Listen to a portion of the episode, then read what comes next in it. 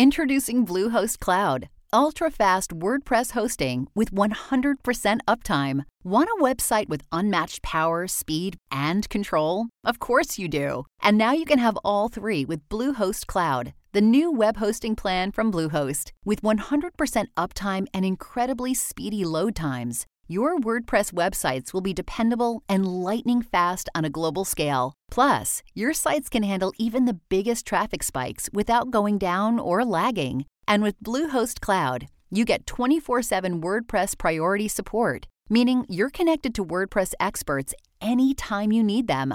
Not to mention, you automatically get daily backups and world class security. So, what are you waiting for? Get Bluehost Cloud today by visiting Bluehost.com. That's Bluehost.com. A science story, huh? These NYU scientists, they I, I it felt, felt this one right. was- I was so and I just thought, well, I had figured it out It was that golden moment. because science was on my side.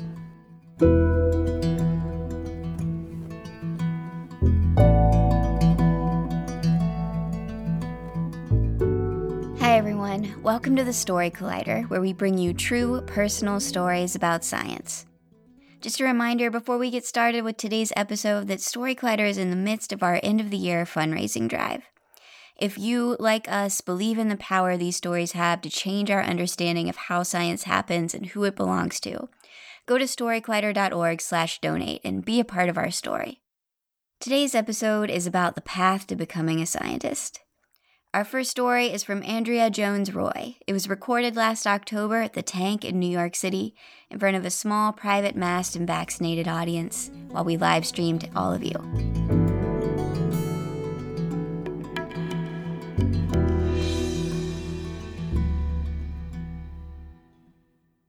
I'll be performing a rap to Chicka Chicka Boom Boom for the next 10 minutes.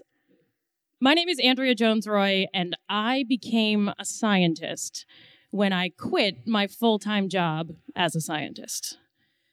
So I became a scientist by accident. In undergraduate, I didn't know what I wanted to do with my life, and it was the early 2000s, and people who didn't know what they wanted to do with their lives in a liberal arts school did one thing they majored in international relations. Got some, some IR folks in the crowd. Happy to see it, right?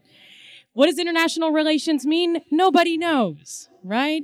But I had this vague idea I was eventually going to be very important in walking in international terminals in airports around the world. This is what my vision was.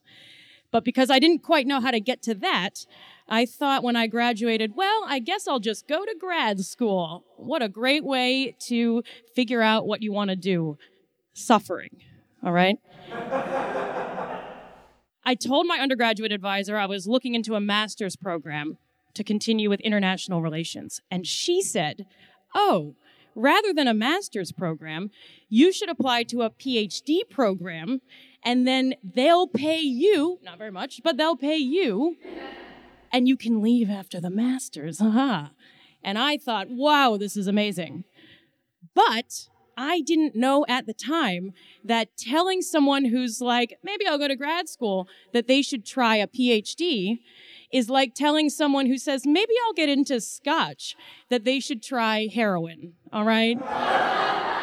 you don't just dabble in heroin and you don't just go to a PhD program to figure out your life. I went to a political science PhD program at the University of Michigan, Ann Arbor. I ignored the word science in the name of the degree. I just wanted to write essays about war and peace. My undergraduate thesis used the word juxtaposition in vertical print on the cover page, right? Like I was not ready for science. So I figured the science was like decoration. It's like, I'm here for politics and discourse.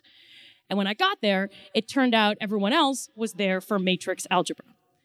We did so much matrix algebra. I had not seen a matrix since I saw The Matrix. You understand? I did not know what was going on. Everyone in my program was there on purpose. They were talking about how they wanted to eventually study the effect of door to door campaigning on turning out to vote and use empirical methods and data science and all this stuff. And and they wanted to all go to be full time professors, tenured professors at R1 universities, which is a fancy way of saying important universities, whatever, high ranking, you know. I took a while to get my head around the fact that Ann Arbor was not actually Ann Harbor, which is what I had thought it was when I went there. I would say to people, Oh, I'm going to the University of Michigan Ann Arbor. And they'd say, Aren't you worried about moving to the Midwest? That's going to be an adjustment. And I said, No, at least it's on the water. There's a river, to be fair, in Ann Arbor, but it's very small and it's not a harbor. So, so that's where I was. So for two years, I struggled with this math and the statistics and maximum likelihood estimators. And I learned how to program in R, which is a programming language with a weird name. And I hated it. And I thought, okay, I'm just going to get through these two years and I'm going to get the master's degree and I'm going to get out. In the second semester of my second year in graduate school, I was taking a course called Foundations of Institutional Analysis, which I highly recommend. Not the broader program, but that the program's fine, but you get it, right? Foundations of Institutional Analysis with Jenna Bednar, and we had to read a paper about partway through. And I was sitting in a study room. There was a fire going. It was all very Hogwarts. And I opened the paper, kind of rolling my eyes, sick of reading all these things, can't wait to get out of grad school. And I read a paper from the 90s by someone named Robert Axelrod, and the paper was called The Dissemination of Culture, colon, we like colons in science, colon, a model of local convergence and global polarization. And it began with the question if we all become more similar as we interact more, why don't we all eventually become the same? This is both a kind of silly question and an incredibly deep one. The going wisdom in social science was that the more you and I interact, or you and I interact, the more likely it is that we are going to become more similar over time rather than different. Obviously, we can think of Twitter, where that's not the case, but in real life, right? And this model that he built explained everything from high school cliques and mean girls to why countries would form an alliance or join the EU. And he did it all by using computer science, simple programs, matrices, and I couldn't believe you were able to go from these boring old numbers to really deep, profound questions. So at that moment, I was like, I am all in. And I was like, give me the Kool Aid. I'm guzzling the Kool Aid. I'm the cult leader. Like, this is, we're all on the academia train. There's no other path. And for years, I was like, this is all I've ever wanted to do. Not true. I didn't know it existed, but this is all I ever want out of life. And that went on for a little while but the the shine started to fade. Some of it was my own imposter syndrome, my feeling that I'm not a science person, I'm not a math person, I wasn't interested in that growing up. But a bigger part of it was like, you know, I'm, I've spent my whole life in academia. I was in school and then I was in college and then I was in graduate school. Like, I, by that point, I was like in my 30s and I'd never not had a summer vacation, right? I was like, I might need to do something else. But once you're on the academic train, and this is what all my advisors told me, once you get on that train, if you get off, you cannot get back on. That's just the way the field works because we, I'll set that aside, right? And so I said, all right, here's what I'll do.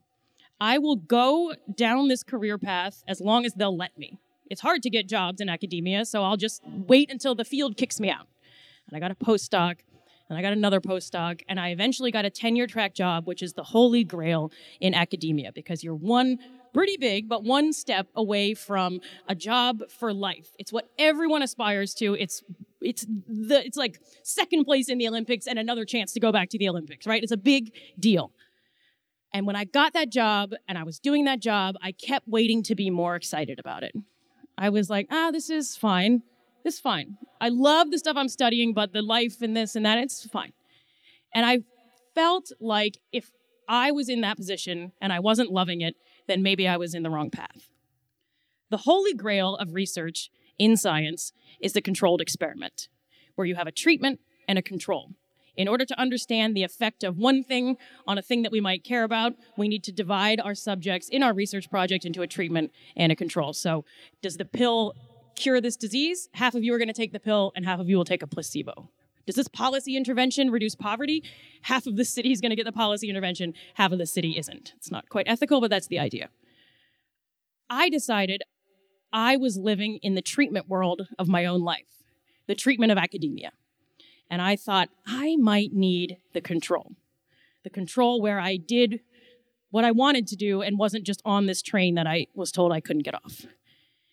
So I hemmed and I hawed and I tortured myself and my parents and my friends and anyone who would ask, I would say, Should I quit? I don't know.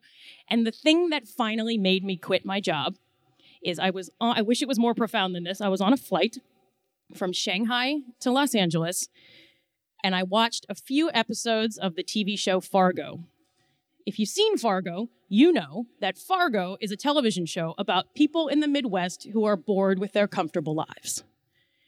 If you've seen Fargo, you know that there's a few other plot points that are pretty key. But the fact that all of the gruesome stuff that happened later wasn't as chilling to me as the boring people who were complacent was telling. So I don't know if it was that or if it was the several plastic cups of Delta's finest boxed red wine or the delirium that just comes from a 12 hour flight with a million thousand people around you but I vowed that when I landed in LAX, I would quit my job. And because I'm a real academic, I quit via email. I just emailed the provost and I said, I'm out. There was like more of a sentence, but it was pretty short for me. It was pretty good. It was raining outside of LAX, and the guy next to me, just as I clicked send, turned to me and he said, Is it raining out there?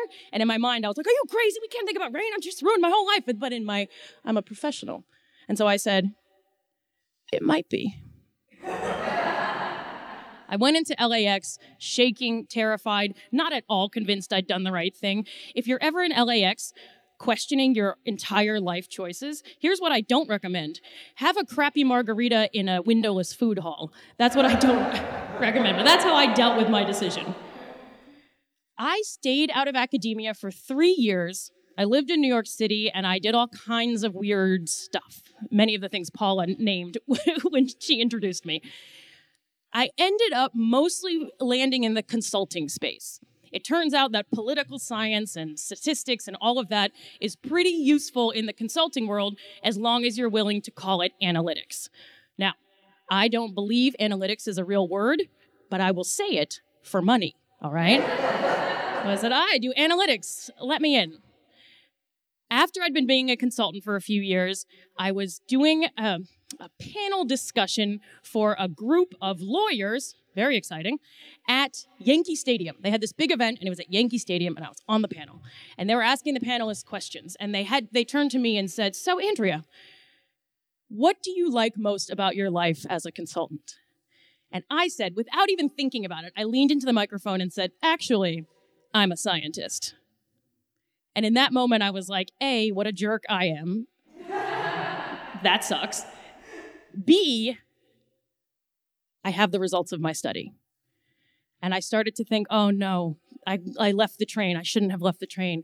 Maybe I can get a job at a, a community college, or I can teach online, or I can do this, I can do that. And then out of nowhere, this is the Deus Ex Machina part, I got a one line email from NYU that said, Andrea, is there any chance you would consider coming back?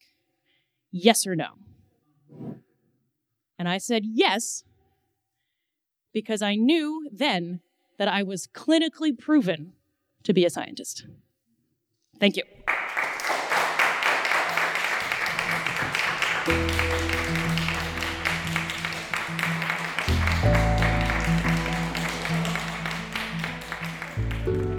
That was Andrea Jones Rooy. Andrea is a scientist, comedian, and circus performer. She's a professor of data science at NYU, where she also directs their undergraduate program in data science. When she's not doing that, she's regaling audiences around New York, the world, and the internet with her opinions in the form of stand up comedy.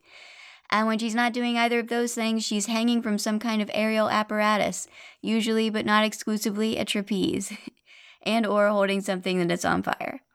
When she's not doing any of these things, she's either hosting her podcast, majoring in everything, losing to her mother on Words with Friends, or eating Dr. Cow's raw vegan nut cheese. And again, before we continue, Story Collider is in the midst of its end of the year fundraising campaign this week. We're a small nonprofit organization and we depend on the support of our listeners to continue producing these stories in this podcast. If you want to support stories like the ones we're sharing today, go to storycollider.org slash donate and become a part of our story. We're so grateful to everyone who helps make this work possible. We are also, for the first time ever, selling merch on our website. If you would like to buy a Story Collider hoodie, t-shirt, tote bag, or more, you can find those at storycollider.org slash store. Your purchases help to support Story Collider's work. And don't forget, we have a few more live stream shows coming up before the end of the year. Find out more at storycollider.org slash shows. Our second story today is from Susan Tsang. It was recorded in October at an outdoor show at Smitty's Bar in Washington, D.C.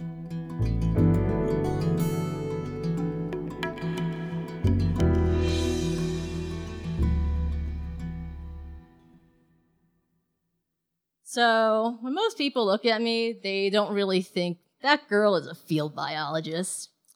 You know, my upbringing was in two of the most hyper metropolitan cities in the world. I was born in Hong Kong and I grew up in New York City. And I'm from that part of Hong Kong where all the 90s John Woo gangster movies are based on. Like, my uncle used to say, Hey, we can't watch this gangster movie in the theater near us because if it's about them and they lose and there's a gang war, we're stuck in the theater. So, you know, let's go somewhere where the rich people watch it, right? and, then I immigrated to New York and I had to commute like four hours a day to go to school. I was just studying all the time and I just didn't see sunlight in the winter. You know, it's not, and like play video games on the weekends. I'm not exactly the picture of like an outside person to most people, you know? And a lot of times when I tell my friends, even now, when they know what I do, they still are like, eh, you don't really seem like a field biologist. Yeah, but I remember when I was a kid, the part that awakened for me, part that fits with this theme also, uh, was when we went to the American Museum of Natural History, my first time there, and we saw the most amazing things. You know, we saw the dinosaur fossils, the African savanna. Oh my God, the Lion King is real. You know, so all these feelings just came up in me where I'm like, this is awesome, and I would love to go and be in these places and do things there. And it was just, you know, every kid's dream kind of to like, you know, go out there and explore. And this dream really became a reality when I started my PhD. So when I was a PhD student, I got to do my first, you know, hardcore month long field expedition. And it was going to be in Indonesia. My advisor was going to go with me, but he was completely unhelpful on this trip because he's a butterfly biologist and I'm a bat biologist. And his idea of catching butterflies is, well, it fits in this net. So it'll be fine, right? And I'm like, oh, geez. So I was kind of nervous, you know, first time catching wild bats. But I felt pretty okay just because I got a little bit of training before I went out. And my collaborator in Indonesia, Sigit, had worked on bats for five years already, more than five years. And he knew he knows what he's doing. So I said, okay, well, I trust you. We're gonna get out there and we're gonna handle any bat that we get. And so we do get out there. And our first day in the field, it seemed like it was going perfectly well. We were just going around the forest, looking for the right spot to put up our nets to catch these bats, and we had found the perfect spot. It was this canopy open nearby, and then there was this clearing where you could put the net, and it kind of sloped downwards so that there was a waterfall nearby, and there were some trees at the bottom, and there was a river, and oh my god, we're gonna catch so many bats. and we were just so excited. We are like, okay, let's let's set this up. So the way that bat biologists uh, that study flying foxes, which is what I study, uh, catch them is we have mist nets. And a mist net is kind of like if you had a volleyball net, but like stack five of them on top of each other for that middle part.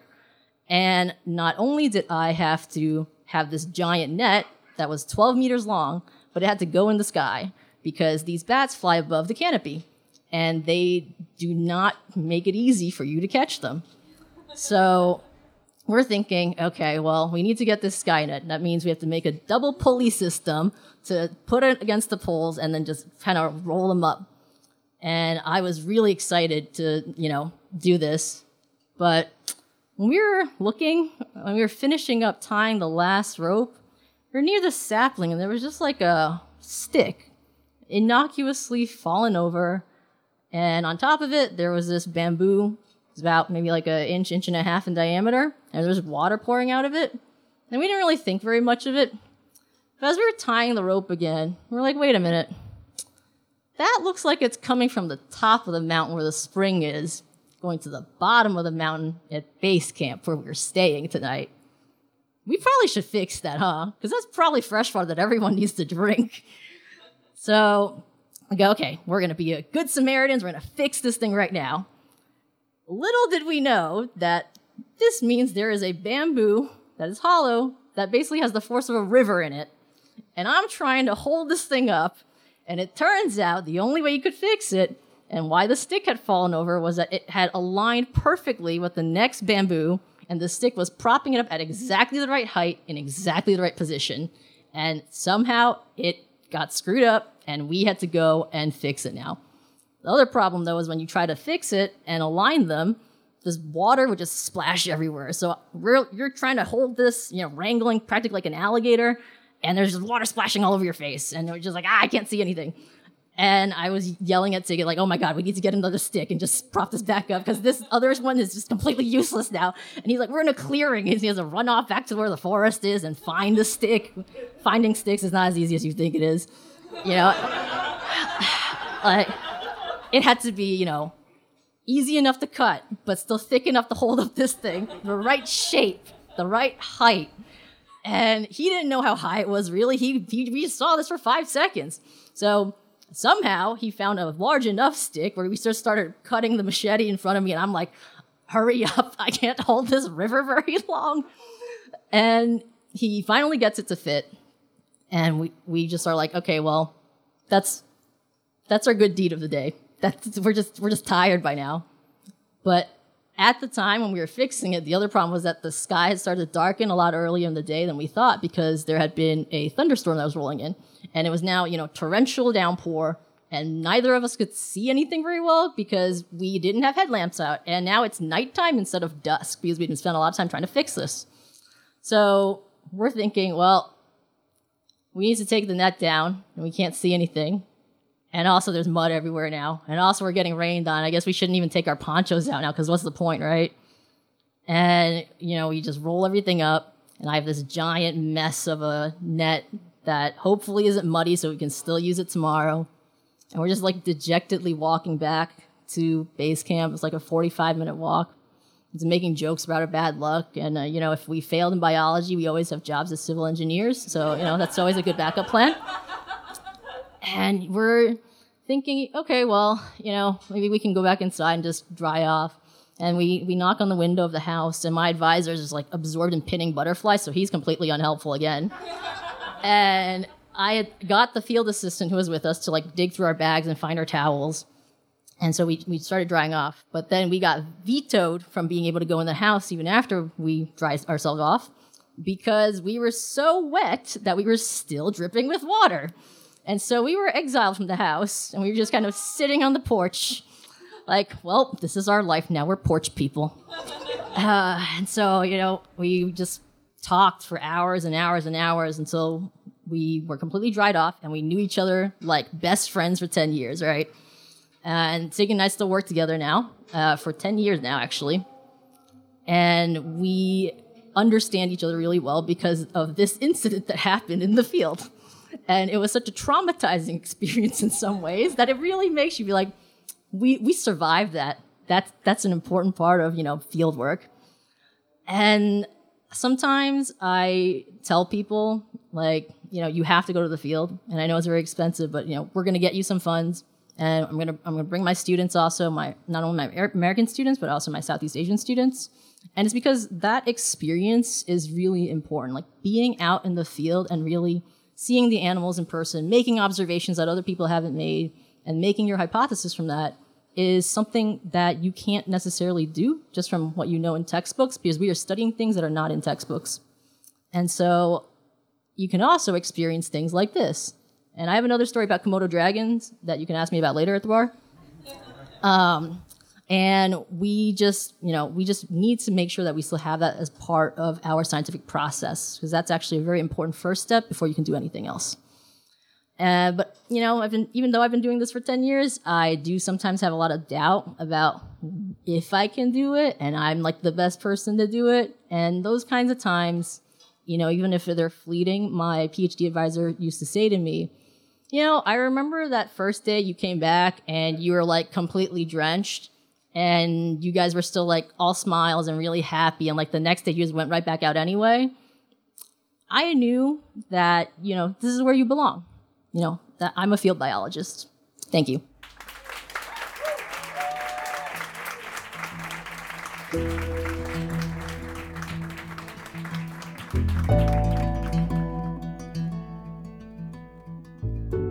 That was Susan Tsang.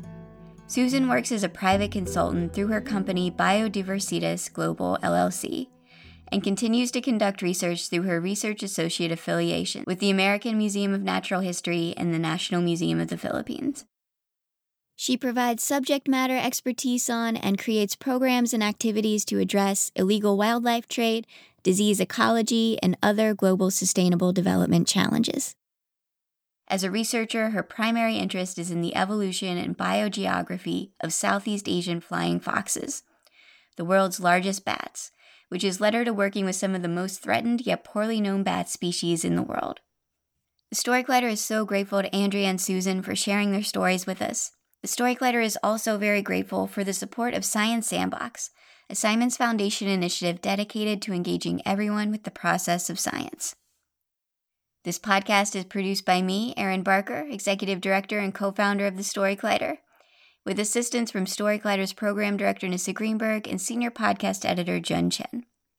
Special thanks goes out to Story Collider's board and the rest of our staff, including Managing Director Anne Marie Lonsdale, Science Advisory Fellow Edith Gonzalez, Operations Manager Lindsay Cooper, Marketing Manager Nikisha Roberts Washington, and our intern Jamie Banks, without whom none of this would be possible.